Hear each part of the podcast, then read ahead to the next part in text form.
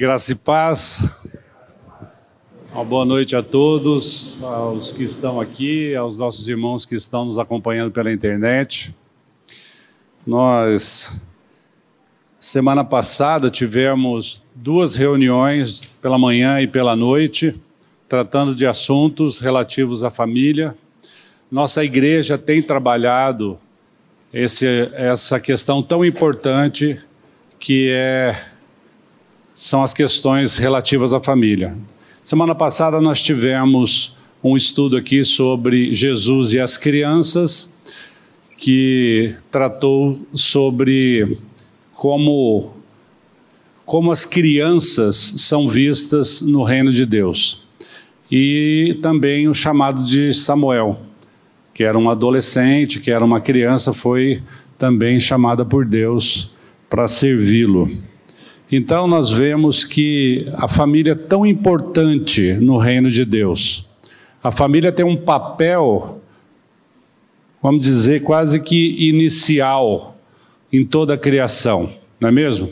Nós conhecemos a criação, conhecemos os propósitos de Deus e sabemos quais são os propósitos que Deus tem.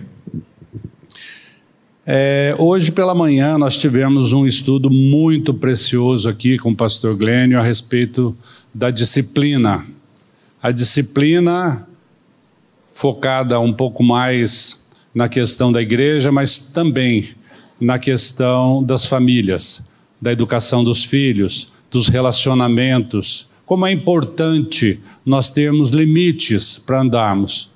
Como é importante nós termos leis para seguirmos, mandamentos para obedecermos, de um Deus que é amoroso, de um Deus que quer nos levar ao conhecimento da verdade, à salvação, à santidade, e não nos deixar à mercê dos valores e dos princípios deste mundo. Nós vivemos agora, eu queria hoje trazer com vocês uma reflexão sobre os tempos difíceis que nós estamos vivendo agora, neste momento. Fazer um recorte da história.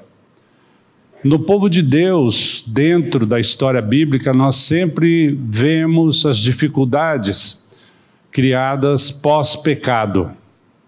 Depois do pecado, o maligno começou a agir, a maldade entrou no mundo, a maledicência. É...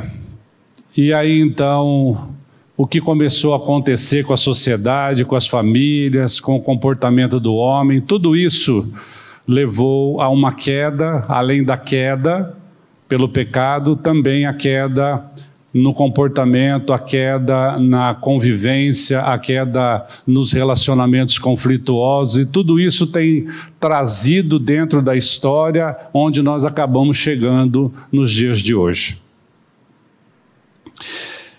Eu gostaria de fazer uma reflexão com vocês sobre um provérbio, um ditado oriental, falando a respeito de tempos difíceis, que diz assim: tempos difíceis criam homens fortes. Homens fortes fazem tempos fáceis. Tempos fáceis criam homens fracos. E homens fracos formam tempos difíceis. Eu creio que agora, neste momento de tempos difíceis, que nós já sabíamos que iríamos chegar, nós estamos vivendo exatamente nesse período de homens fracos, tempos difíceis. É difícil a gente ouvir isso. É difícil a gente se colocar nessa condição, nessa posição, de estarmos fazendo parte desse tempo de tempos difíceis. Mas não há como negar. Nós estamos sentindo isso dentro das nossas famílias. Nós estamos sentindo isso nas novas gerações. Nós estamos sentindo isso nos nossos relacionamentos. Não dá para negar. Não podemos fazer de conta, não é mesmo? Então eu gostaria de compartilhar isso com vocês, para dizer que na palavra de Deus, o apóstolo Paulo, escrevendo a segunda carta a Timóteo, no capítulo três, de um a quatro, ele diz assim, já prevenindo para esses tempos, Paulo está dizendo, sabe, porém isto, nos últimos dias sobrevirão tempos difíceis, pois os homens serão egoístas, avarentos, jactanciosos, arrogantes, blasfemadores, desobedientes aos pais, ingratos, irreverentes, desafeiçoados, implacáveis, caluniadores, sem domínio de si, cruéis, inimigos do bem, traidores, atrevidos, enfatuados, mais amigos dos prazeres do que amigos de Deus. Por que será que chegamos a este ponto? Se nós pensarmos o que Cristo veio fazer aqui neste mundo, ele não veio aqui por conta de coisas, por conta de bens materiais. Jesus Cristo veio ao mundo para salvar a humanidade. Ele veio por amor ao homem. Ele não veio por amor a outra coisa. Mas esse mesmo homem amado de Deus, por quem Cristo morreu, é aquele que cria esses tempos difíceis.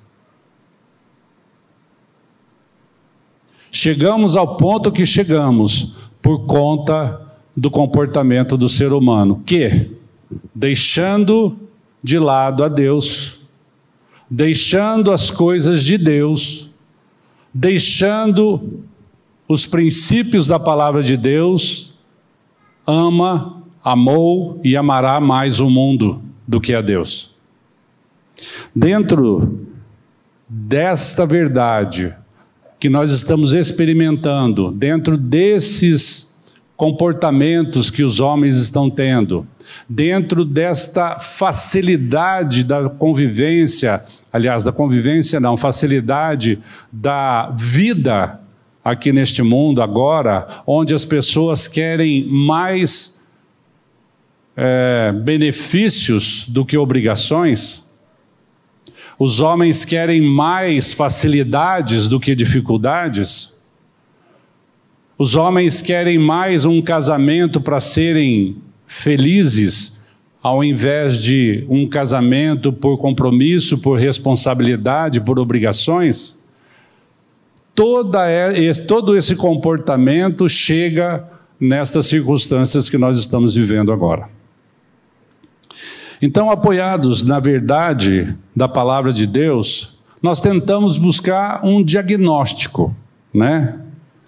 Um diagnóstico para dizer ou perceber, ou talvez buscar cura, ou talvez buscar um remédio que alivie um pouco a nossa dor, que mude o nosso comportamento. Sabemos que Cristo é esse remédio, mas é importante nós sabermos também o porquê chegamos a esse ponto e como nós podemos ter as nossas vidas apoiadas, confiando na palavra, buscando a graça de Deus, buscando a submissão à palavra de Deus. A família é uma instituição tão significativa, tão significativa, que nós aprendemos no Novo Testamento que o nosso Deus, ele é chamado de Pai. Nós sabemos que Jesus Cristo é o seu único filho, era o primogênito, ou melhor, ele era o unigênito, depois ele passou a ser o primogênito. Depois que nós fomos, aqueles que creem, fomos adotados à família de Deus e nos, torna, nos tornamos irmãos de Cristo. Então existe o Pai, existe o Filho, unigênito, e existe os filhos adotados. E entre nós, nós nos chamamos de irmãos. Vejam que todas essas expressões são expressões da família. E hoje pela manhã eu descobri mais uma expressão que me torna filho e co-herdeiro de Deus, que o pastor Glenn nos ensinou hoje de manhã. Co-herdeiro, interessante isso. Até ele citou o exemplo dele, que como herdeiro ele teve que dividir a herança com os outros irmãos, mas como co-herdeiros nós fazemos parte da mesma família de Deus e herdamos exatamente aquilo que Cristo herdou, aquilo que Cristo nos dá, exatamente igual. Cristo não divide, Ele nos dá tudo que Ele tem. E tudo que Cristo é e tudo que Ele tem, Ele vem fazer morada em nós e nos torna aquele que é o Filho amado de Deus, que também pela fé morreu juntamente com Cristo, e pela fé ressuscitamos juntamente com Cristo, e hoje quando Deus olha para cada um de nós que somos nascidos de novo, Ele vê Cristo em nós, e por isso então nós temos essa alegria de pertencer a essa maravilhosa família de Deus. Trazendo isso da família de Deus para a nossa família terrena aqui, para a nossa realidade, e fazendo esse recorte, nós vamos ver que no projeto de Deus... Vamos começar pelo casamento. Como que é o projeto de Deus para o casamento? Quando Deus instituiu o casamento, qual foi o plano de Deus? Ele deu, fez um plano que, de que homem e mulher são chamados a se reconhecerem, intimidade, a se completarem, a se ajudarem mutuamente. Eu gostaria que você pensasse aí, meu irmão e minha irmã, dentro do seu casamento, se isso está acontecendo, se é isso que vocês estão vivenciando, se é isso que nós estamos vivenciando, onde nós estamos nos reconhecendo, nos completando. Sabemos que também nem sempre é assim, temos dificuldades. Hoje eu estava ouvindo aqui a oração do nosso irmão Felipe, pedindo por avivamento, e eu dentro desse estudo aqui, eu li em algum lugar que avivamento não é expressão de que é uma igreja, o avivamento pode acontecer numa igreja sem problemas, e numa família sem problemas, sem dificuldades.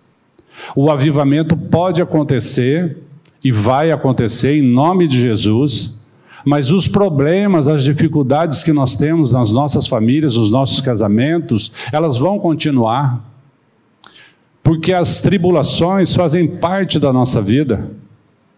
Nós precisamos das tribulações para olhar para o Senhor, para confiar no Senhor, para buscar no Senhor a solução para os nossos problemas.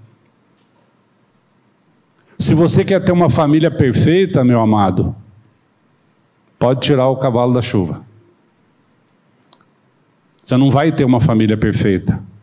Nem eu vou ter uma família perfeita. Contudo, para os casais que buscam em Cristo o viver pela fé, e no Espírito Santo a revelação e o consolo, passar por tribulações é diferente. O passar pelas dificuldades, para aquele que está em Cristo, é pela graça. Não pense você que quem está em Cristo não tem problema. Tem problema. Tem dificuldade. Mas estar em Cristo faz toda a diferença. Traz o descanso, a confiança, a esperança de saber que tudo na nossa vida está condicionado à vontade de Deus e debaixo da soberania do Senhor. Problemas dentro das famílias, dentro dos casais, não são novidades nesse mundo caído.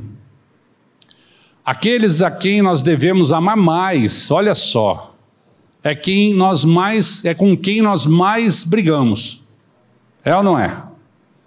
Parece que quanto mais próximo, mais íntimo, mais a gente quer brigar. Pergunta para minha mulher que vocês vão saber. Com pessoas que você não conhece, com pessoas estranhas, você tem um comportamento polido, educado, respeitoso. Não digo que não deveria ter, mas com aquelas pessoas que te amam, que você ama, que Deus colocou na sua vida, parece que aquelas são as que trazem mais atrito. Por que isso? Porque nós temos mais intimidade, nós nos conhecemos mais. Na minha casa nós adivinhamos pensamento. A pessoa olha um para o outro, que por que você está me olhando assim? Só na minha casa, na casa de vocês, eu acho que isso não acontece. A gente se conhece, a gente come pão junto, todos os dias. Mas olha só, a secularização, o mundanismo, a modernidade, a relatividade nos pensamentos, hoje tudo é relativo. Tudo é relativo. Se você for, for ver filosofias do mundo, se você for ver pensamentos do mundo, conceitos do mundo, não, peraí, também não é bem assim, né? Não é bem assim. Tudo pode e tudo não pode. É tudo relativo, depende do politicamente correto. Só que esses pensamentos, eles trazem doenças. Eles trazem um relacionamento caótico. Eles trazem um relacionamento de insegurança. Você nunca sabe por onde você está andando. Gente, quando você está numa estrada, as faixas da estrada, os limites da estrada, são a tua segurança. Você não conhece a estrada, mas você tem as faixas que você respeita. Quando nós perdemos o respeito pelas, no, pelos limites que a gente deve ter dentro das nossas famílias, a situação fica caótica, fica uma situação inaceitável. Hoje existe até pessoas contratadas para trabalhar em casas de família, para administrar os relacionamentos das famílias. Vocês já ouviram falar disso? Existe um profissional hoje que é contratado para ficar dentro das casas para poder organizar os relacionamentos, porque a família não consegue se relacionar. Misericórdia!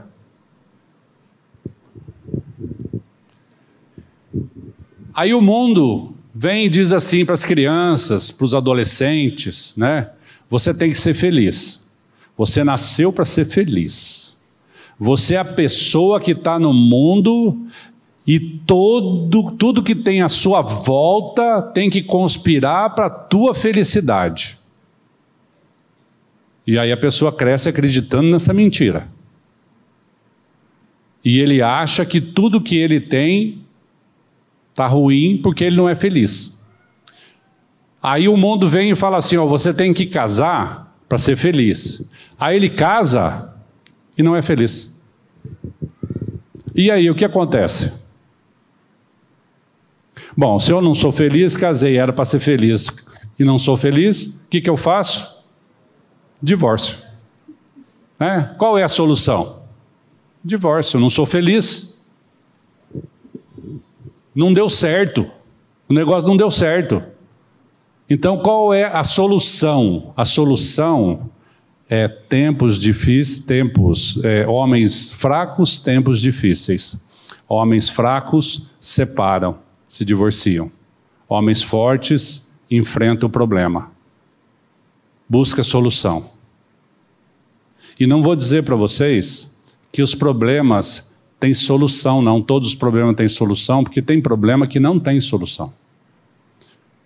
Tem diferenças entre casamento, entre casais, que não tem solução. É divórcio? Não. É buscar o equilíbrio. É buscar a aceitação da diferença que há dentro dos casamentos. É buscar aceitar como Cristo nos aceitou, porque a gente era bonzinho. Cristo nos aceitou porque a gente era bonito? Porque a gente era sem pecado? Não. Do jeito que a gente foi lameado de pecado até o pescoço, Cristo nos incluiu naquela morte e nos levou a morrer juntamente com Ele e nos deu a sua vida sem pecado, a sua vida de glória, a sua vida de santidade. Você merece isso, meu irmão? Minha irmã, você merece isso? Não, nós não merecemos. Foi por pura misericórdia e graça do Senhor. E aí a gente chega em casa e olha para a mulher e fala, ah, eu acho que a, o, arroz fez, o arroz queimou hoje, eu acho que eu não vou querer mais ficar nesse casamento, não. Hã? Falei besteira, né? Porque hoje a mulherada nem fazer arroz não faz mais, né? É ou não é? É, meus irmãos. Não é brincadeira. Casamento é, ó, é, é lapidação. Lapidação.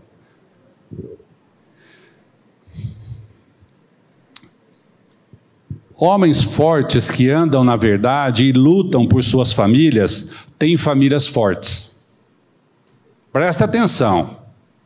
Homens fortes que andam na verdade. O que é a verdade?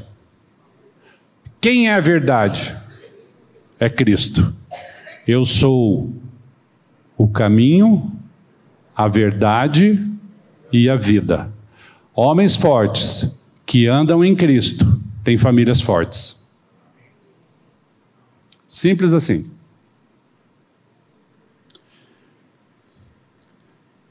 Famílias fortes enfrentam problemas, resolvem problemas. Querem seja em, tempo, em tempos difíceis ou em tempos fáceis. Não tem tempo. Famílias fortes, baseadas em Cristo, resolvem problemas em qualquer tempo. Ah, porque agora, né, teve uma Covid aí, teve uma pandemia. Vocês já viram que tudo agora é culpa da pandemia? O que deu, ou da vacina. O que deu de divórcio na pandemia, gente do céu. Porque os casais tiveram que ficar em casa olhando um para a cara do outro. Você imagina? Coisa que eles não sabiam fazer. Os casais não sabiam conviver vinte e quatro horas por dia dentro de uma casa, olhando, conversando. D R, coisa que o homem detesta. Vocês já pensaram D R de vinte e quatro horas? Jesus! Vamos aprender. Vamos combinar, vamos equilibrar, vamos nos respeitar, vamos nos amar como Cristo nos amou. É assim que a gente resolve o problema. Não é com falta de amor, não é com desrespeito, né? Mas é buscando no Senhor. E a Bíblia, meus amados, não encobre pecados. E ela registra alguns problemas, eu quero citar para vocês aqui. Olha só. Começando com Adão. O que, que Adão fez? Culpou a Eva. Isso gerou um problema? Eu imagino que isso deve ter sido motivo de divórcio. Só que naquele tempo não tinha advogado para fazer o divórcio, então... Né, Karina? Então aí não teve jeito. Ficaram junto. Mas era um problemaço. Outra coisa, a rivalidade entre os irmãos Abel e Caim, Jacó e Esaú e José e seus irmãos. Veja só, povo de Deus, cheio de problema, cheio de dificuldade. Eli e Samuel lidaram com filhos desobedientes. Precisamos aprender a lidar com os nossos filhos, com essa natureza perversa que eles nasceram, pregando a palavra, falando do evangelho, ensinando os nossos filhos, levando-os aos pés de Cristo Jesus. Hoje de manhã, gente, quem não veio aqui de manhã, hoje de manhã tinha uma criançada, que coisa mais linda do mundo. As crianças todas querendo ir lá para a salinha, orando, aprendendo, as tias dispostas aqui a ensinar. Gente, é isso que conta. É isso que conta. As crianças são cimento molhado. Tudo que você imprimir no cimento molhado, e a hora que endurecer, fica impresso. Se você imprimir a palavra de Deus no cimento molhado, você pode ter certeza. Você pode ter certeza. E a Bíblia nos diz, ensina a criança no caminho em que deve andar. E ainda quando for velho, jamais se desviará dele. Não tem tempo para isso, é qualquer tempo. Então alguns viram na pandemia motivo de divórcio, outros viram na pandemia motivo de ensino das crianças. motivo de aprendizado da palavra de Deus, motivo de ter tempo juntos para estreitar suas intimidades. Então cada um usa o tempo conforme, conforme está no seu coração. É assim que é. Jônatas quase foi assassinado por seu pai Saul. Davi ficou de coração partido pela rebelião do seu filho Absalão. Oséias passou por dificuldades conjugais. Então a Bíblia tem muito a dizer sobre relacionamentos. Só que é onde também nós aprendemos sobre o quê? Nós aprendemos sobre hierarquia, os princípios e a submissão a Deus. O mundo diz que hierarquia é uma coisa ruim. É ou não é? O mundo diz que hierarquia é uma coisa ruim. A Bíblia vem e diz que os maridos, os homens, são cabeça das suas casas. Aí as mulheres já ficam meio assim. Como assim, né? Mulheres, sejam... Posso falar? Submissas aos seus próprios maridos. Uma vez a gente estava fazendo um estudo e tinha um casal que a, a esposa, ela não aceitava isso, mas de jeito, parecia que era um palavrão. Ela não aceitava de jeito nenhum. E aí nós fomos fazendo o estudo, levando o evangelho, abrindo a palavra, uma vez, duas vezes, até que chegando lá para o final... Ela falou, não acredito que eu entendi e eu vou ter que ser submissa. Porque enquanto, enquanto o Espírito Santo, o Espírito Santo não convencer do pecado, da justiça e do juízo, não tem jeito. Não tem jeito. Então a primeira instituição feita por Deus... para dar a interação humana, foi a família. E nós vamos ver agora, então, Gênesis dois, de vinte e dois a vinte e quatro, onde a palavra de Deus nos ensina.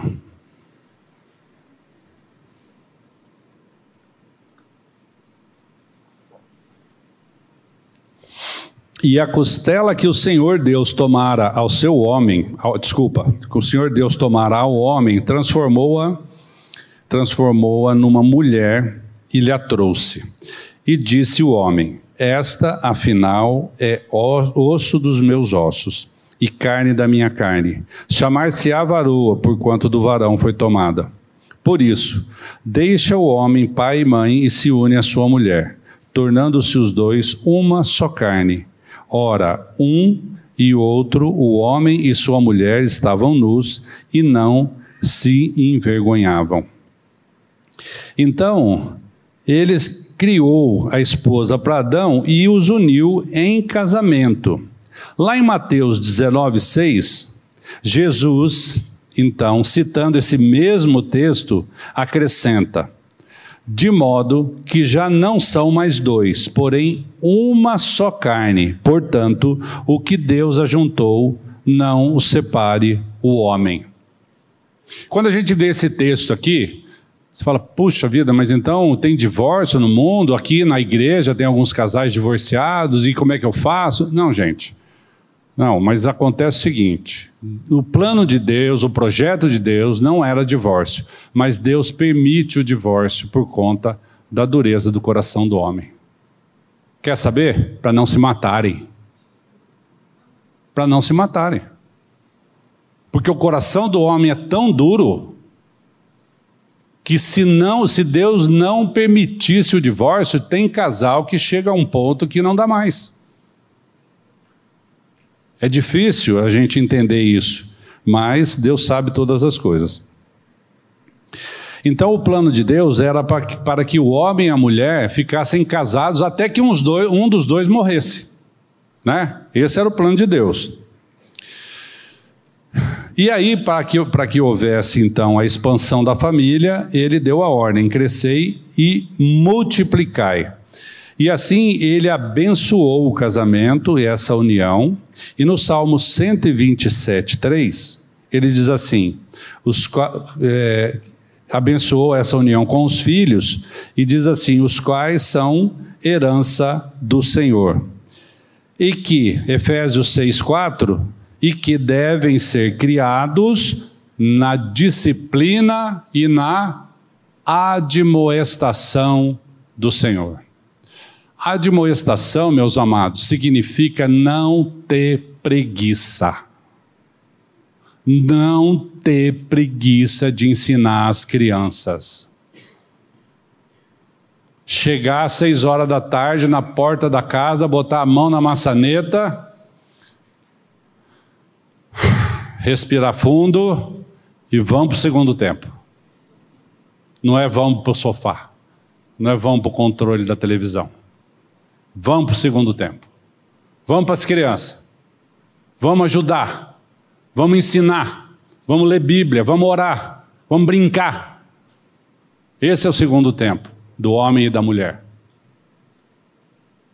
Aliás, vocês sabiam que a mulher trabalha muito mais do que o homem de um modo geral, né? Porque com essa história de que a mulher tem que cuidar da casa, as mulheres estão trabalhando fora e cuidando da casa. Os homens estão trabalhando fora e não cuidando da casa. Então, está muito fácil. Pensa aí, homens fortes. Os filhos vieram após a queda e assim muitos problemas familiares e muitos ataques à família surgem quando nos rebelamos contra os desígnios de Deus. Todo problema, como eu disse aqui para vocês no início, todos os problemas, as diferenças, os conflitos, as tribulações são causadas por diferenças de comportamento. Antigamente na lei, na lei, no código, tinha um motivo é, de divórcio, não era divórcio daquele tempo, era desquite. Olha que eu sou antigo, hein, gente? Alguém lembra de desquite aí? Separação, desquite... Nossa, esse tempo...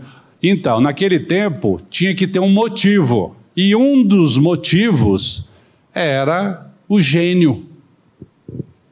Incompatibilidade de gênio. Olha só, que legal, né? Incompatibilidade. Ah, não gostei. Ela levantou lá, não penteou o cabelo. Incompatibilidade de gênio. Eu duro que chegava no advogado e falava. Não, é incompatibilidade. Então era muito fácil a pessoa se separar. É muito fácil você jogar a culpa no outro.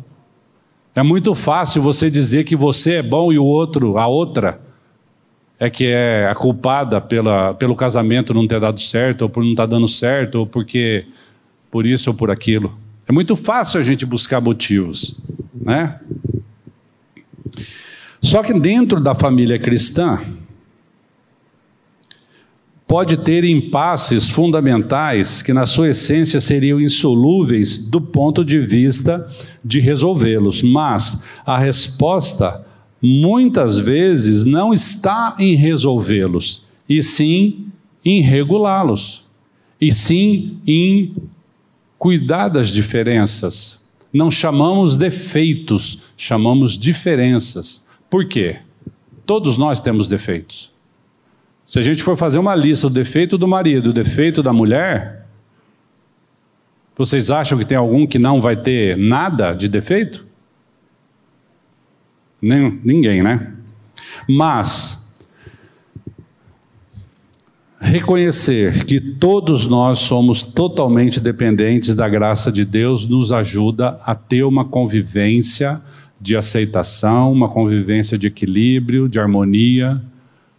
Porque da mesma forma, e eu vou, acho que eu já contei isso para vocês aqui, uma vez é, eu combinei com a minha esposa da gente orar junto, e ela sempre falava alguns defeitos, pouca coisa, uns defeitinhos que eu tinha. Ela sempre falava, reclamava, e um dia nós combinamos de orar juntos.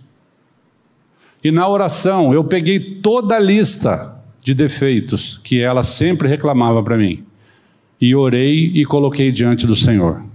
Senhor, eu sou isso, isso, isso, isso, isso. O Senhor toma conta, eu não dou conta, o Senhor resolve. e ela comigo na oração. E ela falou, amém. Eu falei, então está resolvido o assunto. Está na mão de quem pode. É ou não é? O que, que ela pode reclamar mais? Eu já confessei, reconheci, orei, pedi ao Senhor, o Senhor vai tratar comigo, como tratou e tem tratado. É ou não é, bem? Tem que orar mais, mas ó... Gente, essa questão da gente saber qual é o nosso papel dentro do casamento, como marido e como esposa, é tão importante que até na literatura é, secular, na literatura do mundo, eu estava vendo um livro que chama Equação do Casamento, o autor é um brasileiro, chama Luiz Hans. Ele fala aqui de quatro comportamentos que... mudaram muito, que antigamente, no tempo das nossas avós, bisavós, era assim. Primeiro, os deveres se sobrepunham à busca pela felicidade. Primeiro as obrigações. Depois eu vou ver se eu sou feliz ou não. Mas se eu não for feliz, eu estou cumprindo com as minhas obrigações e as minhas responsabilidades. Dois, os parceiros seguiam tradições, usos e costumes, não tinham dúvida de como agir na maior parte das, ocasi- das ocasiões e, havendo, e havia menos divergência de opiniões. Hoje tem muita divergência de opinião. Gente do céu! Nós trabalhamos com noivos. Temos um ministério aqui, no Ministério da Família, tem um, de, um departamento de noivos. E a gente conversando com os noivos que estão querendo casar, que estão com foco no casamento, e principalmente na lua de mel, né? Mas eles têm muitas diferenças de pensamento, de ideias. Eles não concordam com muitas coisas básicas, pequenas, que pode ser negociado, que pode ser... relevado, mas que não, fazem questão de pontuar. Não, se não for assim, não dá. Então nós vemos que a nossa vida aqui neste mundo, sem a dependência da nossa vida espiritual, da, da, do agir de Cristo na nossa vida, fica muito difícil. Três, não se negociava. Se você fosse o homem... seria o chefe da família e teria a autoridade decisória. Gente, eu estou falando isso há setenta, oitenta anos atrás, não é muito tempo. Não é muito tempo. Dentro da história, naquele tempo, então, não tinha dúvida. Casou, você é o homem, você vai ser, vai tomar as decisões e ser responsável por elas. Não é decisão irresponsável. Porque a decisão do homem é a que leva a família por um caminho ou por outro. Ou por um caminho de salvação, ou por um caminho de perdição. O homem é o cabeça. Não pense que porque você é o homem e que você toma a decisão, você pode fazer qualquer coisa, tomar qualquer decisão impensada, sem a responsabilidade da consequência. E por último, o casamento dos nossos avós era quase indissolúvel. Uma eventual separação seria trágica, portanto, os cônjuges tinham muita disposição para fazer o casamento perdurar. Tinha muita consequência. Hoje, parece que ninguém liga mais, né? E aqui, pegando um gancho já, nas consequências de um divórcio, é, a gente pensa também que tudo na nossa vida tem consequência. Pensa bem, o pecado é uma decisão pessoal, é ou não é? Eu resolvo pecar, mas as consequências do meu pecado são coletivas. Os reflexos do meu pecado atingem a muitos, começa dentro da minha família. Quando eu não dou atenção para o meu filho, eu estou pecando. E essa falta de atenção ao meu filho tem uma consequência. Como que essa criança vai ser criada, como que essa criança vai ser educada, como que essa criança vai ser ensinada se eu, como pai, fui displicente, fui preguiçoso e não estou nem aí para minha família. É um pecado que traz consequência. Quando um casal resolve adotar uma criança, o casal resolveu que vão adotar. Ok. Essa adoção só tem consequência dentro de, da família desse casal? Não. Essa criança, ela não vai ter só pai e mãe. Ela vai ter avô, vai ter avó, vai ter tio, tia, primos. Toda a família tem que adotar. Toda a família tem que adotar, não é só o pai e a mãe. Quando nós fomos adotados pela família de Deus, como diz a palavra, toda a família do céu nos adotou. Pai, Filho e Espírito Santo nos adotou. Nós fomos adotados pela família de Deus. Nós não fomos adotados por Deus somente. Então, gente, tudo que nós fazemos neste mundo, todas as decisões, todos os nossos pensamentos, os nossos conceitos, as nossas falas, têm reflexo. Se é para edificação, ok. Se é para o bem, ok. Mas se é para o mal, se é para a destruição, como que fica? Então a decisão pelo pecado é uma decisão muito grave.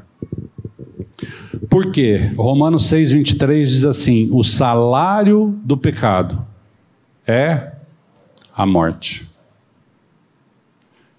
Quando nós não cumprimos com aquilo que Deus tem de propósito para nós, como pais, como mães, como marido, esposa, como filhos, nós estamos pecando, e o salário do pecado é a morte, diz a palavra de Deus. Mas, continua, o dom gratuito de Deus é a vida eterna em Cristo Jesus, nosso Senhor. Nós temos esperança, nós temos um caminho, nós temos uma verdade, nós temos uma vida. E eu sempre gosto de citar esse texto que está lá em Deuteronômio trinta, lá no trinta, quinze, começa assim, Deus diz assim, olha, através do profeta, é, eis que coloco diante de ti a vida e a morte, a bênção, ah, depois aqui, o pessoal está rápido no gatilho aqui, vê que proponho hoje a vida e o bem, a morte e o mal. Se guardares os, o mandamento que hoje te ordeno, que ames o Senhor teu Deus, andes nos seus caminhos e guardes os seus mandamentos e os seus estatutos e os seus juízos, então viverás e te multiplicarás, e o Senhor teu Deus te abençoará na terra a qual passa a possuí-la. Gente, isso é Deus falando. Nós temos escolha. Nós temos um caminho, nós temos um Deus que nos orienta. Mas a Bíblia dá instruções claras sobre os membros da família que devem tratar uns com os outros. O mundo de... Desculpa, a Bíblia dá instruções claras sobre como os membros da família devem tratar uns aos outros. O mundo diz assim: você deve pensar só em você e nada mais. É, olha só como as coisas têm reflexo, né? A gente tem visto aí que até os prédios de apartamento têm mudado. Vocês já perceberam que hoje os apartamentos são mais kitnet ou apartamento de um quarto? Porque as famílias que antes eram famílias enormes, agora é um apartamento de uma pessoa só. Olha só, a gente percebe isso no dia a dia que a gente está vivendo aqui, né? Então o mundo diz, você deve pensar só em você, ok? Mas a Bíblia, em Filipenses dois, três, ela diz assim, olha, nada façais, Filipenses dois, três, nada façais por partidarismo ou vanglória, mas por humildade, considerando cada um os outros superiores a si mesmo. A Bíblia é completamente contrária ao que o mundo diz. Por que será? O mundo está certo? Não. Nós temos um Criador que nos ama e nos leva por esse caminho da salvação e da santidade. E se assim não fosse, né? Cristo nos deu exemplo, ele se esvaziou. E nem por um minuto Cristo pensou em si mesmo, somente em si mesmo. Nem por um minuto. Filipenses dois, sete diz assim, antes, a si mesmo se esvaziou, assumindo a forma de servo, tornando-se em semelhança de homem e reconhecido como em figura humana. O plano de Deus é que os maridos amem as suas esposas, as esposas sejam submissas à liderança dos seus maridos, que os filhos sejam obedientes aos pais, e que os filhos adultos, isso é uma coisa que a gente quase não fala, mas que está na palavra de Deus, e que os filhos adultos se responsabilizem, inclusive financeiramente, com relação aos seus pais. Mateus quinze, cinco e seis. Vamos pôr esse texto para a gente fechar aqui, já estamos finalizando. Mateus quinze, cinco e seis. Mas vós dizeis, se alguém disser a seu pai ou a sua mãe, é oferta ao Senhor aquilo que poderíeis aproveitar de mim, esse jamais honrará a seu pai ou a sua mãe. E assim invalidaste a palavra de Deus por causa da vossa tradição. Se nós acharmos que deixando de cumprir os mandamentos, nós estaremos fazendo bem, porque a administração nossa é melhor que a administração de Deus, nós estaremos completamente errados. Completamente. O Senhor vem nos ensinar e vem nos trazer essa revelação de que nós realmente estamos em tempos difíceis. Tempos difíceis, mas nós temos a esperança. Nós temos um Deus que é por nós. Nós temos a obra de Cristo Jesus em nosso favor. Nós devemos viver aqui neste mundo, no caminho da crucificação. No caminho que Deus nos ensina, todos os dias, não olhando para os tempos difíceis, mas olhando para Jesus, autor e consumador da nossa fé, e lembrando sempre que na Bíblia está escrito, lá em dois Coríntios quatro, dez, levando sempre e por toda parte o morrer de Jesus, para que também a sua vida se manifeste em nosso corpo mortal. Está difícil? Está difícil. Tem tribulação? Tem dificuldade? Tem. Mas nós temos que levar o morrer de Cristo todos os dias, para que a vida dele se manifeste, e não a minha, não a minha vontade, mas a soberania e a vontade de Cristo. Amém?